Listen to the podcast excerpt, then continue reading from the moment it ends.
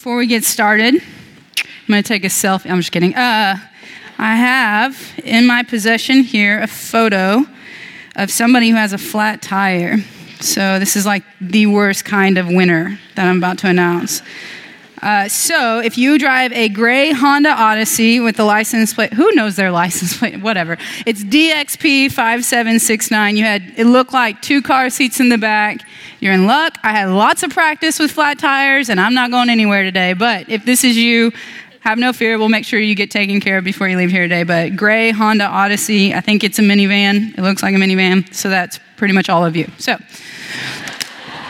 uh, for those of you who are new, we are so glad you're here. You haven't missed anything. I'm going to cover in 30 minutes what we did in nine weeks. And so, for those of you who were here in the fall, I'm sorry we wasted your time. I can do all this in 30 minutes, but no, I'm kidding. Uh, what we're going to do today is we're going to look back at Exodus and we're just going to get ourselves caught up to speed because it's been many, many moons since we gathered last. And so, a review would be beneficial for all of us. If you remember in the fall, we said that Exodus is a book about a God who rescues, redeems, and reveals. He rescues his people, he redeems his people, and he reveals himself to his people. But if you remember, we also said this story is so much more than that. This is a story about a God who keeps his promises. I got like one laugh from Lucina. I know I can count on her. Uh, I just, y'all, I think the stupidest things are so funny. I, I actually think that's funny. Um, so, so, we, so really, it's a story about a God who keeps his promises. And so the big question is, why does that matter? Well, the truth is, is we're all betting on a promise he gave us. God told us in the New Testament when He sent His Son that His Son is going to live a perfect life, die on the cross, and three days later in the resurrection, He will have paid for our sins. And so when you say, I believe, in essence, you are saying, I trust that someday you're going to fulfill this promise that if I believe in your Son, that is enough for me to have eternal life and live with you forever. None of us have, have had that experience fulfilled if we're still in this room. And so we are betting on a promise. And I think we're not fools for doing it because we get to see in Exodus and other places that this God that we're betting on keeps his promises. So, what is the promise that we're talking about? Well, before Exodus was the book Genesis, which was in the beginning. And if you missed the, the couple years ago when we taught about it, it's a great resource if you want to go back and listen. And in Genesis, God comes to a man named Abraham and he promises him land, seed, and blessing. Land, you will have the land of Canaan. Seed, you will have offspring, and blessing through your offspring, the people of this world will be blessed. And in that same passage in Genesis 15, he also says, But I need you to know this your people are going to be enslaved for 400 years, and after 400 years, I'm going to go get them out. And so Exodus comes on the scene, and we pick up where that story's left off. So Abraham has Isaac, Isaac has uh, Jacob, Jacob has Joseph. Joseph goes into Egypt. Joseph becomes a powerful man in Egypt. Joseph's family then suddenly comes into Egypt because of famine, and he's the number two guy in the land, only below Pharaoh, and he saves all of his family, and they're in the land. And then Exodus opens up and says, Here's the family of Jacob. We pick up the story right where we left off, but then in verse 8, it changes. And it says, And then a Pharaoh who did not know Joseph came into power. And if you're reading this like a narrative, suddenly you go, dun, dun, dun. Because what happens now in Exodus, where we pick up, is suddenly the Israelites who have been in the land for about 400 years are becoming prosperous. They're doing well for themselves. And anytime a minority group becomes prosperous in a land, the majority usually gets nervous and they usually enslave them. This is history. You can see this all over the world. And one of the things that they do is anytime you're, you're trying to keep the minority down, what you do is you begin to dehumanize them. You see it in Nazi Germany. The Jews are not really people. Individuals with special needs are not worthy of the same dignity, honor, and respect that we give to humans. They're less than. We saw the same thing in colonial America. We saw that white people felt like black people were not fully human. They're not even worth a full vote. It took us way too long to figure this out. And even today in America, there's a war on the individuals, the humans in our bodies, inside of women, that we say they're not really human. And so we see Pharaoh doing nothing new under the sun, as scripture tells us. And he goes and he tells the Hebrew midwives, I want you to start throwing all the boys in the water. Throw them in the Nile, let them drown. And our two heroines, Shiphrah and Puah, who have the two coolest names. If you remember, I challenged y'all to name your daughters that. Uh, as somebody who has a name that's weird, they will never get like those cool license plate. You know, when you go to Graceland, and my sister Brittany's like, right here, and my brother Cody's like, right here, and I'm like, okay. Elvis's number one fan, yeah. That's a true story. I'm not bitter. Yeah, so Shiphrah and Puah, they, they fear God. We learned this in lesson one. They say, we're not, we're not doing that. And so Pharaoh ratchets it up a little bit more and he's like, okay, since you guys aren't doing it, I'm just going to tell all the people, just start throwing the babies in the water. And Moses' mom, who's, who's more terrified of God than she is of Pharaoh, because anytime you believe in God, you don't have to fear your enemies because you've got God on your side, she says no. She keeps her baby. She puts him in a basket. Pharaoh's daughter, of all people, picks him out of the water, and suddenly the story picks up there. And what do we learn about lesson one? Well, we learn that God's people are everywhere. Even in the midst of this tyrant who should be feared, God has his people who fear him more. And so when you're in the midst of the storm and you're not sure that there's anybody else around you who's following the Lord with you, look to the heavens and oftentimes he'll show you. We see a similar type situation later in scripture where Elijah thinks he's the only guy walking with the Lord, and God comes to him and he says, No, no, no, there's a remnant. God's people are always there. You may not be able to see them, but you can trust that He has His people in place and in time. And we learn this in lesson one. We get to the end of lesson one and we see that this special baby, this baby that grew up in Pharaoh's household, becomes a murderer and he flees. And so, as those who are watching the narrative, suddenly lesson two rolls around and we're pretty deflated. I mean, I was depressed all of the fall when we got to it. I was like, oh my gosh, what are we going to do now? Moses is a murderer. He's in the desert. I saw this in The Lion King. Timon and Pumbaa are going to come in. I watched way too many Disney movies growing up. But yeah, we get to lesson two, and what we see is that God uses even Moses th- this guy, this special baby that we met in lesson one, who was literally rescued out of the water. The God who rescues starts by rescuing this helpless baby out of the water and lets him be raised by, of all people, the Pharaoh's daughter. And he grows up in this household. And so we're thinking, this is our big heroine. This is our guy. We're putting all of our money. This is the guy. And then in a moment, he kills a man and then he flees to the desert and he goes from being the horse that's leading the race to our dark horse that nobody would bet on. And he's out in the desert and we're thinking, God, if that was your plan, you've really messed up. God, you've picked the wrong guy.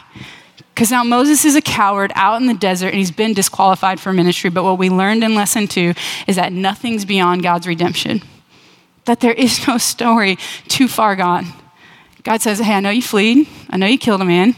I know you feel unworthy. I know you think you can't speak. I know you're terrified. I know you have no skills. I know all of this, and yet you're my guy. So we learn about a God who not only redeems entire people, but he redeems individuals. There's no story too far gone. So if you're sitting in here today going, God can't use me, you're wrong. In the best sort of way, you're wrong. But God can and he will use you. We get through lesson two, and then we get to lessons three through five, and we spend a good deal of time in the plagues. Um, and, and you may be asking yourself, like, what is the deal with the plagues? We know that Moses is going to come on back and he's going to ask he's going to ask Pharaoh to let his people go. So why doesn't Pharaoh just let the people go or why doesn't God just cause the Pharaoh to let the people go? We know God is mighty. We know that the hearts of kings are like water through the hands of God. We know that he he moves people. We know that he can do anything. So why do we have to go through the plagues? Which is a valid question.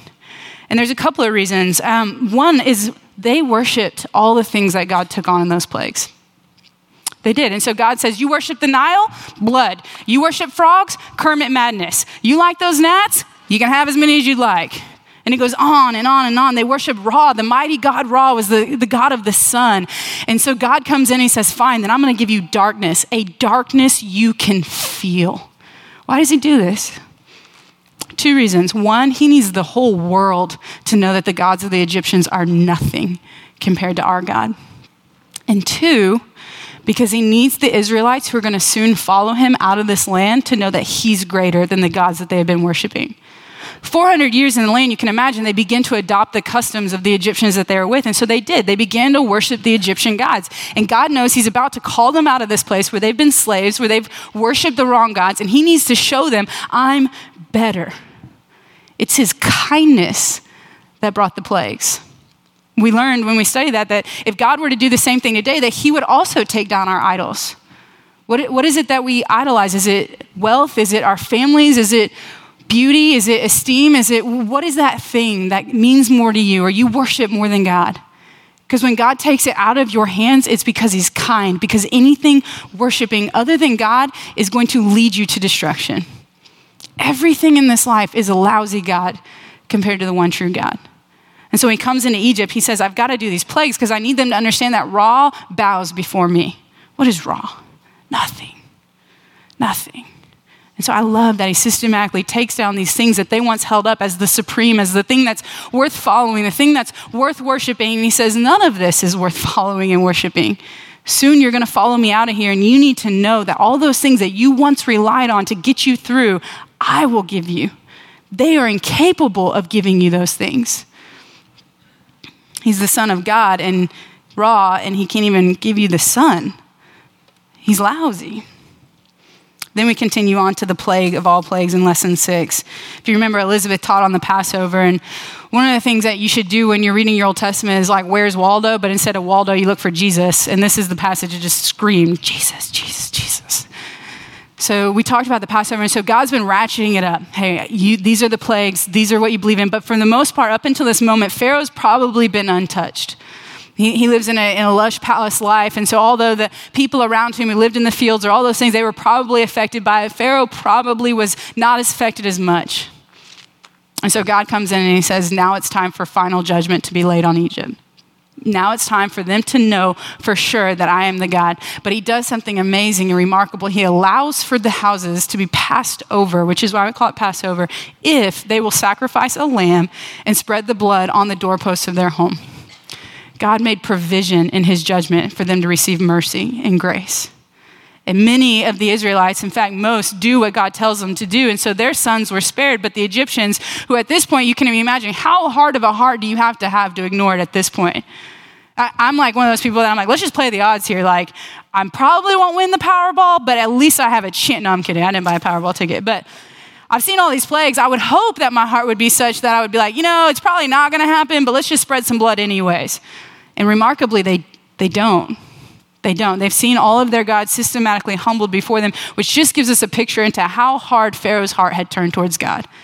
God is being just when he sends his Passover spirit over the land. And so we wake up in the morning and Pharaoh has lost his son. And so it's, it's all fun and games when you're taking out my, my God of the frogs or God of the Nile, but suddenly you took my son my son. And so Pharaoh's had enough and he relinquishes and he says, You guys can go. And so this m- like magnificent moment happens where when God said, I promise that I will rescue my people, is now starting to come to fruition. And it's amazing. We know that God says he's going to keep his promises. And so we get ready to march out in, in lesson seven. But true to Pharaoh, he then takes chase. This is the best movie. I, I don't know why they don't just make the movie true to form. Have, has anybody seen Argo? Yeah, did y'all not scream as they're going through the airport? And you know, like, you know because you saw the news like you know that they get out but i my, my heart was and it took everything in me not to be like my gosh just get on the plane. I did the same thing when seabiscuit rounded that corner. I was like this, this story is amazing. They think that they're going to walk out and then suddenly the army says okay let's go get them but there's a reason why they do this and we're going to see why God does this. But God takes them through the Red Sea. And the reason why God has them being chased by, by the Egyptian army is because when they get to the other side of the Red Sea, He allows them to stop and look back and see the army get completely annihilated. Why does He do this? Well, because He's showing them what it looks like to truly be free. And the truth is, in this moment, now that they're across the Red Sea, that even if they wanted to swim back or they built a raft or they did something, they got themselves back to Egypt, the entire Egyptian army, the entire Egyptian military prowess, everything that made Egyptians great is now gone. The people that once enslaved them are no more. So now they're truly free. When God said, I promised you freedom, He didn't mean like, we're just gonna do this operation in the middle of the night and maybe sneak you out. And so the rest of your life, you're looking over your shoulder, wondering if the Egyptians are gonna come for me. No, He takes them out. Why? Because that's what it means to be free. And God does that with our enemies, namely sin. So he comes to us and he says, I've set you free. And so even if the Israelites had gone back into Egypt, they would not have been able to be enslaved again because their slave masters are no more. They had been vanquished, and God let them see that. And so, for those of you in this room who have said that I believe in Christ as my Lord and Savior, you may go back and toil with your sins, but you are not under the yoke of slavery any longer. Your slave masters have been vanquished on that cross. And God, if you'll let Him, will show you that, just like He showed the Egyptians or the Israelites.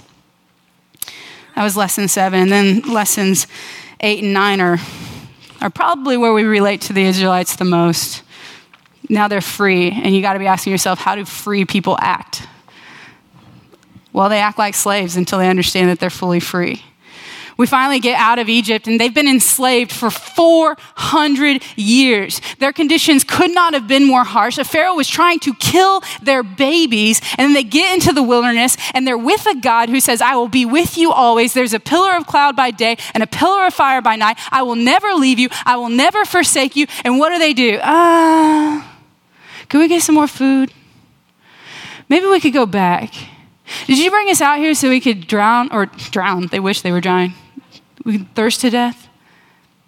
Because oftentimes when God gives you freedom, you don't know what to do with it. I know because as somebody who's been freed from the bondage of slavery and was welcomed in as a daughter of a king, it took me years to figure out I was free. And sometimes I still forget. Right? The truth is, is that there are times when even though God has paid for our freedom, we would much rather put ourselves under the shackles of sin and guilt and shame because we know those shackles. The unknown of freedom is sometimes so terrifying, and all we have in that moment is God to cling to that we would rather go back to slavery because we know it. Any control people in the room? I, I think I've told you, I like learned through Regen that I struggle with control. Do y'all ever, like, how did I not know that before? I don't know. And, and what's funny is when I like told all my friends, like, I think I might have a control problem, they were like, yeah. I was like, well, now we're to see you at a men's because none of you told me. So all of you will be on my inventory. Yeah. And so, you know what? I like to control. So sometimes I'd rather go to an area that I can control rather than walk step by step by His Spirit and faith and faith that I can't always see. So I, I don't think I'm alone in that.